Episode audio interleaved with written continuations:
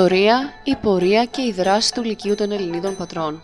Στις αρχές του αιώνα μας, η Πάτρα είναι μία από τις μεγαλύτερες και πλουσιότερες πόλεις Ελλάδας, κοσμοπολίτικη, ανοιχτή στα μεγάλα πολιτιστικά ρεύματα της εποχής που φτάνουν από τη Δύση αλλά και από την Αθήνα, την πρωτεύουσα. Το αξιόλογο δυναμικό καλλιεργημένων και κοινωνικά δραστήριων γυναικών, που έχει ήδη αρχίσει να ανθίσει στους κόλπου της, ενθουσιάζεται από τις δραστηριότητες μιας ομάδας αξιόλογων γυναικών της Αθήνας, που με πρωτοπόρο την πρώτη Ελληνίδα φεμινίστρια και πρώτη γυναίκα δημοσιογράφο, Καλλιρόη Παρέν, ιδρύουν το 1911 το Λύκειο των Ελληνίδων. Μια στρατιά ειρηνικών και ευαίσθητων γυναικών συστρατεύονται με την Καλλιρόη Παρέν για τη διάδοση και διάσωση των καλλιτεχνικών εκφραστικών μέσων του λαού μας και την ανύψωση του γυναικείου φύλου. Οι γυναίκες της Πάτρας ακολουθούν με ενθουσιασμό το παράδειγμά τους και έτσι στις 20 Δεκεμβρίου 1913 ιδρύεται το τοπικό Λύκειο των Ελληνίδων.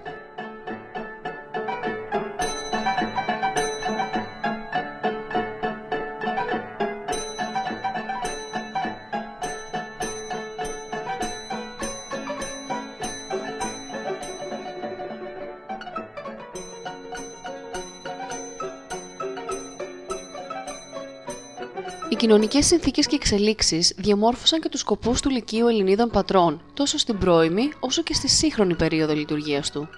Ο πρώτος σκοπός του ΛΕΠ κατά την πρώιμη περίοδο λειτουργίας του ήταν η επιμόρφωση των κοριτσιών των λαϊκών οικογενειών, που για οικονομικούς και κοινωνικούς λόγους στερήθηκαν την πρόσβαση στις βαθμίδες της εκπαίδευσης. Για την εξασφάλιση των αναγκαίων οικονομικών πόρων γίνονται μουσικές και θεατρικές εκδηλώσεις, διαλέξεις και εσπερίδες. Έτσι, το 1914 ιδρύεται σε κτίριο Πατρινού Γυμνασίου το Κυριακών Σχολείων, γιατί τα μαθήματα γίνονταν τα πρωινά της Κυριακής. Στο σχολείο αυτό, στοιχειώδους εκπαίδευσης, φοιτούσαν κορίτσια απόρων και εργατικών οικογενειών, χωρίς καταβολή διδάκτρων και με δωρεάν βιβλία. Υπηρετώντας και το δεύτερο σκοπό του, που είναι η διάσωση και η διάδοση των λαϊκών παραδόσεων, το Πατρινό Λύκειο από τις 18 Σεπτεμβρίου 1917 εγκαινιάζει μαθήματα ελληνικών δημοτικών χωρών, αποβλέποντας την διάσωση της εθνικής κληρονομιάς απέναντι στην κατάσχεση της δυτικής αστικής κουλτούρας. Η ημερομηνία αυτή θα πρέπει να θεωρηθεί η αρχή μιας οργανωμένης προσπάθειας για τη διατήρηση της εθνικής κληρονομιάς στους κόλπους μιας εμπορικής πόλης όπως η Πάτρα που κατακλυζόταν από τη δυτική κουλτούρα. Αυτό το έργο διακόπτεται απότομα στο τέλος της δεκαετίας του 1910 από πυρκαγιά που κατέστρεψε τα πάντα, η ματιοθήκη, αρχεία και άλλο πολύτιμο υλικό. Η φωνή του Λυκείου σήγησε για χρόνια.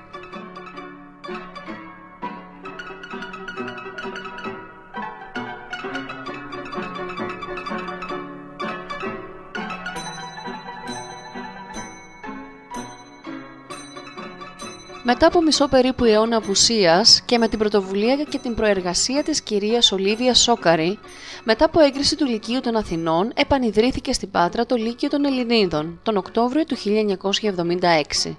Με την επανίδρυση του Λυκείου Ελληνίδων Πατρών ξεκινά μια νέα περίοδος λειτουργίας με σκοπό του παραδείγματος να είναι πρώτον η αναγέννηση και διατήρηση των ελληνικών εθήμων και παραδόσεων και της εν γέννη εθνικής λαϊκής παράδοσης και δεύτερον η εξυπηρέτηση της προόδους της Ελληνίδας, η ενίσχυση της εργαζόμενης γυναίκας σε κάθε κλάδο, η ηθική συμπαράσταση στη μητέρα και το παιδί και η ισότητα των φύλων.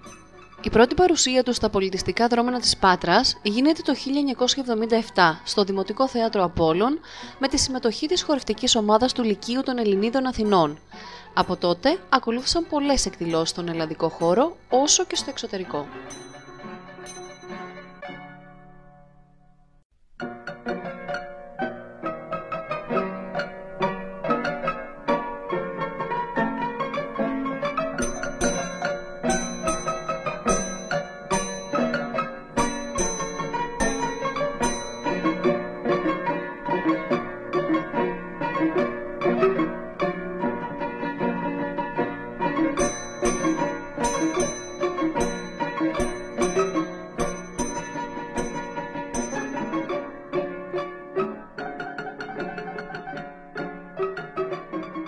Το Λύκειο των Ελληνίδων Πατρών όλα αυτά τα χρόνια πραγματοποιεί μια σειρά από δράσεις, προσπαθώντας να ευαισθητοποιήσει την πατραϊκή και όχι μόνο κοινωνία, και ιδιαίτερα την νεολαία, στα θέματα του ελληνικού παραδοσιακού πολιτισμού, ώστε καθένας να προσεγγίσει στο μέγιστο βαθμό τις ρίζες του.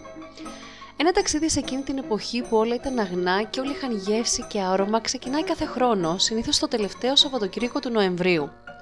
Το Διοικητικό Συμβούλιο και τα μέλη του Λυκείου των Ελληνίδων Πατρών υποδέχονται στην αίθουσά του, από το πρωί μέχρι και το απόγευμα, τις φίλες και τους φίλους του Λυκείου που θέλουν να δώσουν το παρόν στο παζάρι παραδοσιακών ενδεσμάτων, το κελάρι της γιαγιάς.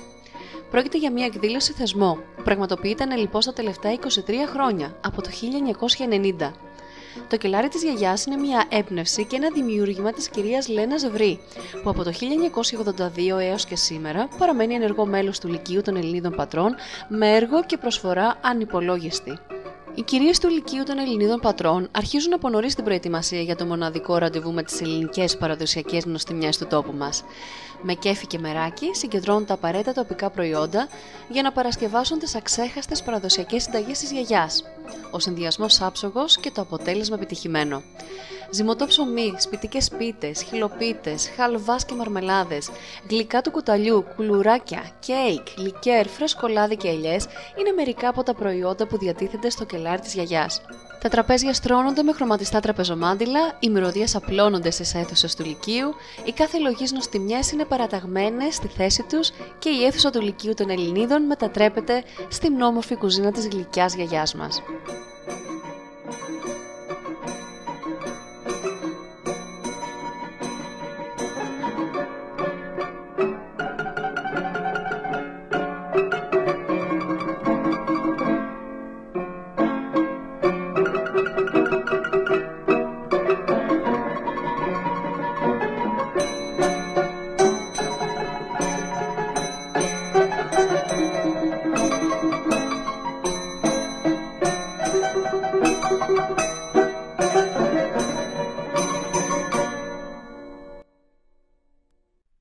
Παρελάσεις. Αποτείοντας φόρο τιμής σε όλους εκείνους που πολέμησαν και θυσιάστηκαν για την πατρίδα μας, το Λύκειο των Ελληνίδων Πατρών συμμετέχει σε εκδηλώσεις πόλης μας για τη διπλή γιορτή του Ελληνισμού και της Ορθοδοξίας. Κάθε χρόνο, την ημέρα της Εθνικής Παλιγενεσίας των Ελλήνων, το Λύκειο των Ελληνίδων Πατρών, τιμώντας τους ένδοξους ήρωε του 21, συμμετέχει στην παρέλαση που οργανώνει ο Δήμος Πατρέων. Οι παιδικές χορευτικές ομάδες του Λυκείου, καθώς και οι ομάδες των εφήβων αλλά και των ενηλίκων, φορώντας παραδοσιακές ενδυμασίε από τη στερεά Ελλάδα, την Ήπειρο, τη Μακεδονία, τη Θράκη, τα νησιά του Ιωνίου και του Αιγαίου, ακολουθούν με υπερηφάνεια τους παραστάτες που με καμάρι συνοδεύουν τη σημεοφόρο του Λυκείου των Ελληνίδων πατρών. Το εθνικό μας σύμβολο, η γαλανόλευκη σημαία μας, παρελάβει από το Λίγιο των Ελληνίδων πατρών, που πάντα πιστό στις ελληνικές παραδόσεις, είναι παρόν σε κάθε ημέρα μνήμης και περισυλλογής, διατηρώντας ζωντανά τα ιδανικά της ειρήνης, της ελευθερίας και της δημοκρατίας.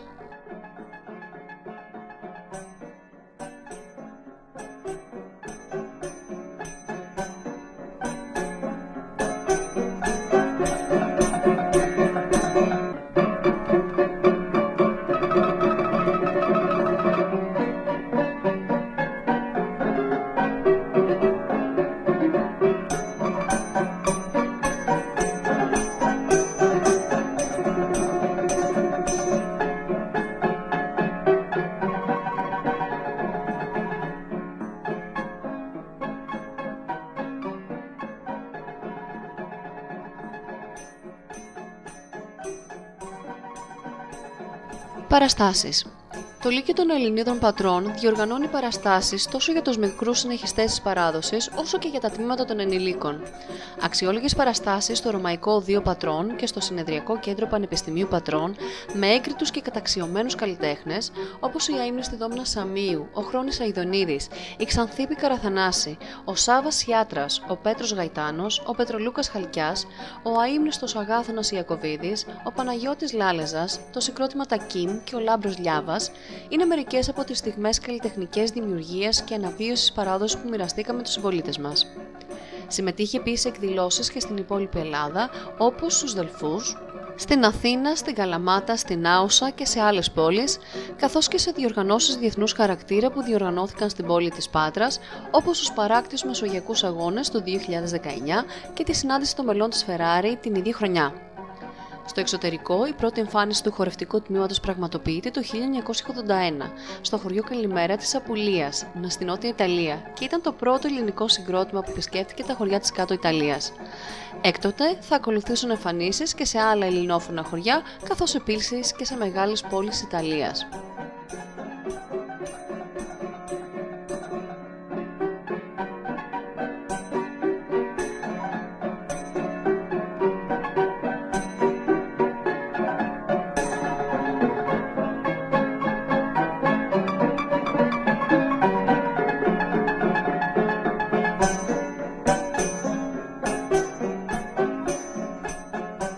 Διεθνής Φεστιβάλ. Ανοίγοντας τα φτερά του, το Λύκειο των Ελληνίδων Πατρών συμμετέχει το 1988 στο Διεθνές Φεστιβάλ στο Μπρόνσον της Ολλανδίας και αποσπά το πρώτο βραβείο καλλιτεχνικής εμφάνισης ανάμεσα σε 30 χώρες από όλο τον κόσμο και ένα χρόνο αργότερα κερδίζει το δεύτερο βραβείο χορευτικής εμφάνισης στο Διεθνές Φεστιβάλ του Σαμπερίς της Γαλλίας. Στα επόμενα χρόνια, τα χορευτικά τμήματα του Λυκείου των Ελληνίδων Πατρών ταξιδεύουν σε την Ισία, Ισπανία, Τουρκία, Βουλγαρία, Βοσνία, Αρζεγοβίνη, αποσπώντας κάθε φορά επένους για το παραδοσιακό ύφος, την αυθεντικότητα των ενδυμασιών αλλά και το ήθο των μελών των χορευτικών τμήματων.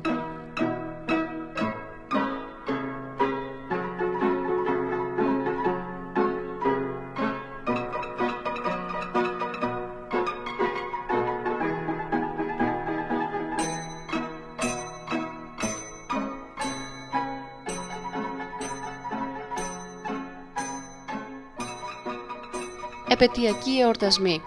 Το 2016 το ΛΕΠ γιόρτασε τα 40 χρόνια από την επανίδρυσή του με τριήμερες εορταστικές εκδηλώσεις με τη συμμετοχή 10 παραρτημάτων λυκείων των Ελληνίδων από όλη την Ελλάδα. Το 2021 τίμησε τα 200 χρόνια από την Ελληνική Επανάσταση του 1821 και δημιούργησε ένα πολύτιμο αναμνηστικό δώρο εξαιρετικής αισθητικής που δημιουργήθηκε με έμπνευση, μεράκι και αγάπη για την ελληνική παράδοση και την ελληνική ιστορία.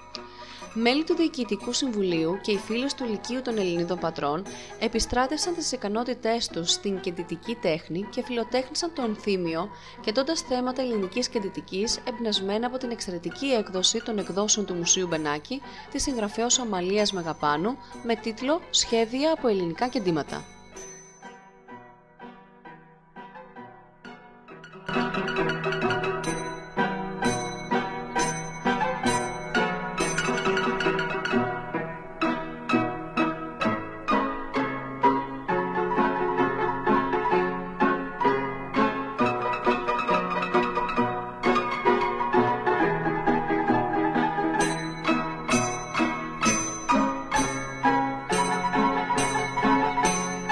Κοινωνικός χαρακτήρας. Το Λύκειο των Ελληνίδων Πατρών, πέρα από την ανάδειξη της γυναίκας και του πολύπλευρου ρόλου της, υποστήριξε έμπρακτα δομές, τοπικούς και όχι μόνο συλλόγους. Ενίσχυσε ανήμπορες ευάλωτες και άπορες οικογένειες, συγκέντρωσε τρόφιμα και είδη πρώτης ανάγκης, διοργάνωσε εκδηλώσεις φιλανθρωπικού χαρακτήρα, συμμετείχε στην πρωτοβουλία του Σκιανά, καπάκι το καπάκι παίρνουμε το καροτσάκι, διοργάνωσε και συμμετείχε στην εθελοντική αιμοδοσία του Συλλόγου Θελοντών Αιμοδοτών του Καραμανδάνιου Νοσοκομείου Πέδων ο Άγιος Τηλιανός, όντας κάθε στιγμή έτοιμο για να βοηθήσει.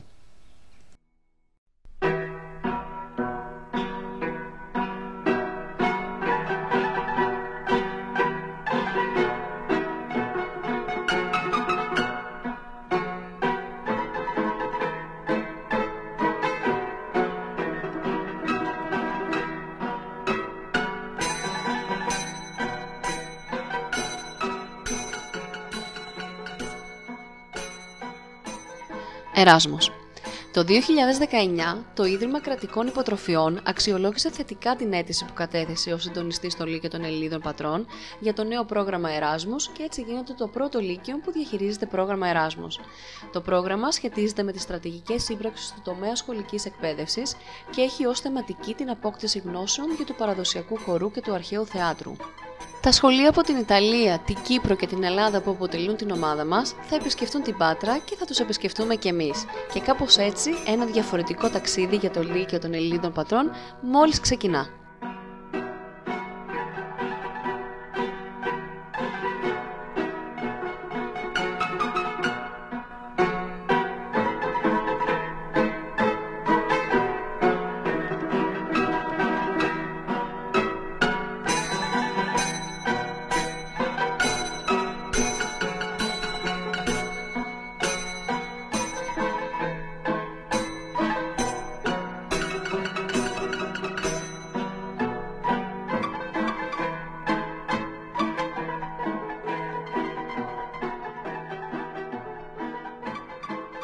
Κιόφ το 2019, μετά από απόφαση της ετήσιας Γενικής Συνέλευσης του Ελληνικού Εθνικού Τμήματος του ΚΙΟΦ, το Λύκειο των Ελληνίδων Πατρών γίνεται πλέον μέλος του Εθνικού Εθνικού Τμήματος του ΚΙΟΦ. Σκοπός του ΚΙΟΦ είναι να οργανώνει υψηλής ποιότητας διεθνή φεστιβάλ παράδοσης και πολιτισμού σε όλο τον κόσμο μέσω των αντίστοιχων εθνικών τμήματων που αποτελούν μη κυβερνητικά όργανα και να θεσπίσει κανόνες που να εξασφαλίζουν υψηλή ποιότητα. Κάθε χρόνο καλύπτει παγκοσμίως μεγάλο αριθμό εκδηλώσεων όπως φεστιβάλ, διεθνείς ανταλλαγές παραδοσιακών συγκροτημάτων, εκθέσεις, συνέδρια, εκδόσεις, δημοσιεύσεις, έρευνες και μελέτες παραδοσιακών ντοκουμέντων, συμπόσια και πάρα πολλά άλλα. Πάνω από 30.000 παραδοσιακοί καλλιτέχνες μετακινούνται κάθε χρόνο χάρη στην οργανωτική δομή του ΚΙΟΦ. Διαδίδουν την παράδοση της χώρας τους και με τον τρόπο τους συμβάλλουν στην παγκόσμια συναδέλφωση και τη διαφύλαξη της φιλίας και της ειρήνης ανάμεσα στους λαούς της γης.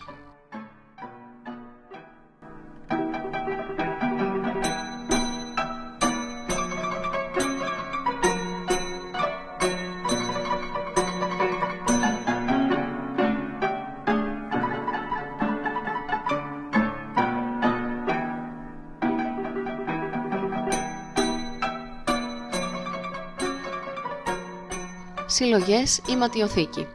Καθ' όλη τη διάρκεια της 45χρονης πορείας, το βασικό μέλημα του ΛΕΠ υπήρξε η δημιουργία μιας αξιόλογης σηματιοθήκης ελληνικών ενδυμασιών και η προβολή του στο ευρύ κοινό μέσα από ποικίλες δράσεις, όπως επισκέψεις σχολείων, εκδηλώσεις αφιερωμένες στον κεφαλόδεσμο, επίδειξη πασαρέλα με ελληνικές ενδυμασίες και απονομές μεταλλίων σε αθλητικές εκδηλώσεις. Η ματιοθήκη του Λυκείου αποτελεί ένα μικρό μουσείο, καμάρι και στολίδι της πόλης μας, αφού συγκεντρώνει αυθεντικές φορεσιές και πιστά αντίγραφα αυτών από την υπηρετική αλλά και την ισιωτική Ελλάδα.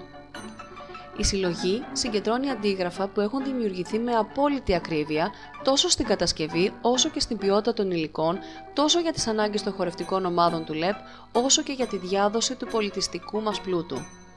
Με την αδιάκοπη επιμέλεια και κόπο της εφορίας εθνικών ενδυμασιών, το Λύκειό μας, από την επανίδρυσή του μέχρι και σήμερα, έχει στην κατοχή του περισσότερα από 500 κομμάτια. Πρόκειται για ολοκληρωμένες ενδυμασίες, γυναικείες, ανδρικές, εφηβικές και παιδικές, με τα εξαρτήματά τους που αντιπροσωπεύουν πολλά διαμερίσματα της πατρίδας μας, από τη Στεριανή αλλά και την Ισιωτική Ελλάδα και καλύπτουν σε μεγάλο βαθμό τις ανάγκες του σωματείου για τη συμμετοχή τους σε ποικίλες εκδηλώσεις. Διαρκής στόχος του Λυκείου των Ελληνίδων Πατρών παραμένει ο συνεχής εμπλουτισμός της σηματιοθήκης μας με καινούριε φορεσιές αλλά και εξαρτήματα αυτών όπως λόγουν χάρη τα κοσμήματα. Σημαντική δράση της εφορίας σηματιοθήκη είναι η φροντίδα και συντήρηση των παραδοσιακών φορεσιών σε άριστη κατάσταση, έτσι ώστε να μπορεί σε κάθε περίπτωση να αναδειχθεί ο εθνικός μας πλούτος. Έτσι, σήμερα η ηματιοθήκη είναι αναπόσπαστα δεμένη με τη δράση του Λυκείου των Ελληνίδων Πατρών και αξιοποιείται πάντα σε όλες τις εκδηλώσεις τους σύμφωνα με το τυπικό του Λυκείου των Ελληνίδων που απαιτεί να χρησιμοποιούνται πάντα αυθεντικέ φορεσιές ή πιστά αντίγραφα.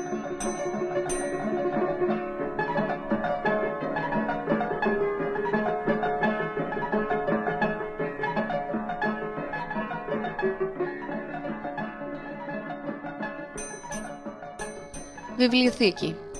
Το βιβλίο αποτελούσε πάντοτε την καλύτερη παρέα του ανθρώπου.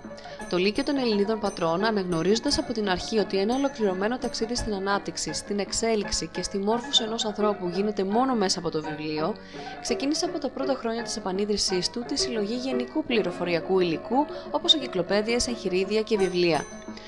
Το ΛΕΠ, με το πέρασμα των χρόνων και τη γενοοδορία των απλών ανθρώπων, κατάφερε να δημιουργήσει μια αξιόλογη βιβλιοθήκη, διαθέτοντας πάνω από 500 τίτλους βιβλίων, ημερολόγια από παρατήματα λυκείου των Ελληνίδων, τεύχη περιοδικών.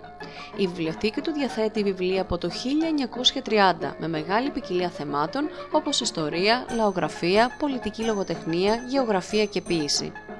Το 2016 το Λύκειο συνεργάστηκε με βιβλιοθήκο νόμο που συνέβαλε καθοριστικά με τις εξειδικευμένες γνώσεις της και την εμπειρία της και προχώρησε στην καταγραφή και καταχώρηση των βιβλίων και λοιπού έντυπου υλικού που διέθετε το Λύκειο στη βιβλιοθήκη του.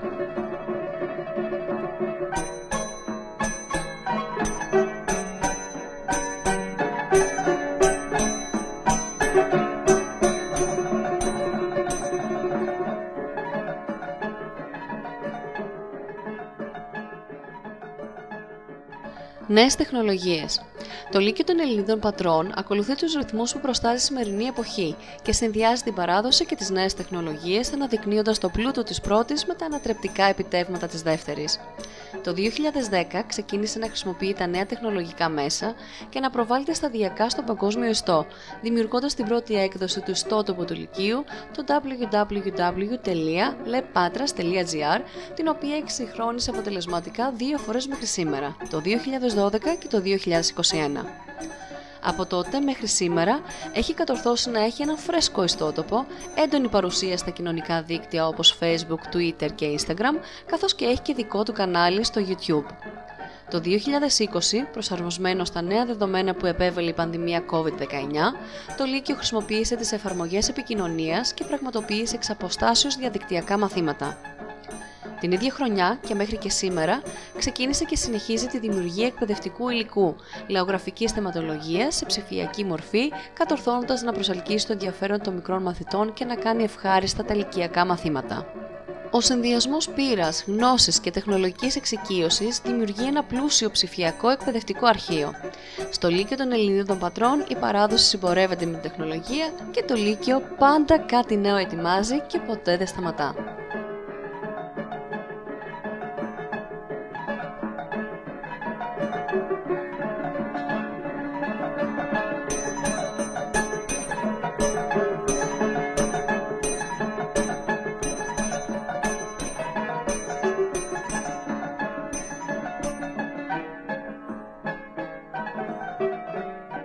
Διδασκαλία και παραδοσιακή χωρή. Το Λύκειο των Ελληνίδων Πατρών, αναγνωρίζοντας ότι η παράδοσή μας γεφυρώνει το παρελθόν με το μέλλον, διδάσκει τον ελληνικό παραδοσιακό χορό και τραγούδια από τον τόπο μας με σεβασμό στις αξίες του παρελθόντος και στα ήθη και έθιμα της τόσο ξεχωριστής χώρας μας. Παράλληλα, με σεβασμό στην ιστορία, στη γλώσσα, στα ήθη και στα έθιμα των ποντίων, επιθυμεί να αναδείξει τα ξεχωριστά στοιχεία του λαϊκού τους πολιτισμού, δημιουργώντας χορευτικά τμήματα στα οποία διδάσκονται αποκλειστικά ποντιακοί χωροί. Από την επανίδρυσή του το 1976, βασική στυλοβάτης του Λυκείου ήταν και είναι η δασκαλή του. Αυτοί είναι που αναλαμβάνουν να φέρουν τους μικρούς και μεγάλους μαθητές σε επαφή με την παράδοση και την ιστορία μας. Από το 1980, υπεύθυνος στο χορευτικό τμήματων ενηλίκων και εφήβων είναι ο κύριος Δημήτρης Ηλίας αποτελεί έναν από τους προτεργάτες της μελέτης της ελληνικής παράδοσης και ακούραστα συνεχίζει να μελετά ό,τι σχετικό με τους χορούς, τα τραγούδια, τις φορεσιές και τα έθιμά μας και να διδάσκει στην Ελλάδα και στο εξωτερικό. Στο Λύκειό μας συνεχίζει ως δάσκαλος και καλλιτεχνικός διευθυντής. Διάδοχός του στο διδακτικό έργο είναι ο κ. Βασίλης Ταμόπουλος, δάσκαλος ενηλίκων και παιδιών, ο οποίος έχει υπάρξει ένα από τους πρώτους μαθητές του Λυκείου το 1978 και ποτέ δεν έφυγε από κοντά του. Από το 1989 που ξεκίνησε να διδάσκει, έχει αναλάβει να μεταδώσει τις γνώσεις και τις αξίες που κληρονόμησε μέσα σε αυτό. Οι δυο τους, με μια σχέση δασκάλου και μαθητή που με τα χρόνια εμπλουτίζεται και με άλλες ποιότητες και χρώματα, αποτελούν το καλύτερο παράδειγμα για την παράδοση των δασκάλων στο Λύκειό μας. Ο παλιότερος κληροδοτεί τη γνώση του στον καινούριο και αυτός με τη σειρά του την παραδίδει στους επόμενους. Το ποτάμι της γνώσης ρέει απρόσκοπτα και αένα. Τα τελευταία χρόνια έχει αρχίσει η έρευνα και η επιστημονική μελέτη των ελληνικών παραδοσιακών χωρών, της ελληνικής παραδοσιακής μουσικής και των φορεσιών της κάθε περιοχής. Το Λύκειο των Ελληνίδων Πατρών, αρρωγός αυτής της προσπάθειας, παραμένει ακλόνητος στη θέση του, αντιστεκόμενο στεναρά στις ξένες απομιμήσεις που προσπαθούν να αλλοιώσουν και να υποβαθμίσουν τη δύναμη του ελληνικού πολιτισμού. Την ομάδα των δασκάλων για το διδακτικό έτος 2021-2022 συμπληρώνει οι κυρίες Ιωάννα Ελμαλόγλου, Νεκταρία Μαρία Μπονάτσου, Σωτηρία Μπαρδάκη, Κατερίνα Παυλίνα Μπατάλη, Αλεξάνδρα Μαρούδα και ο κύριος Γιώργος Νίκος Παναγιωτάρας. Δάσκαλος των ποντιακών χωρών είναι ο κύριος Νίκος Λιβάνης.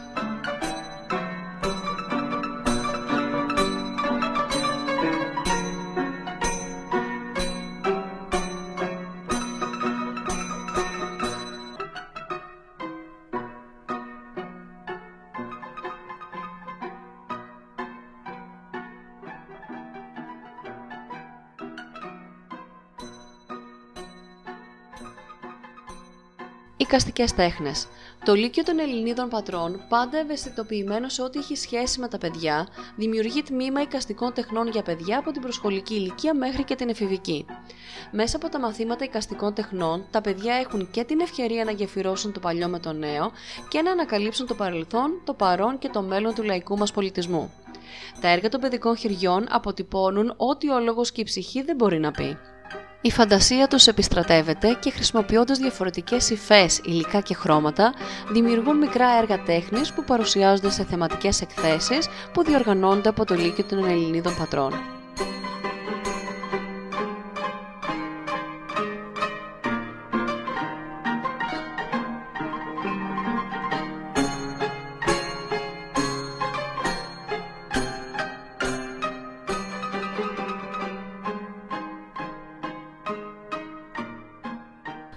Αυτά ήταν λίγα λόγια για την ιστορία και το ταξίδι μας μέσα στο χρόνο.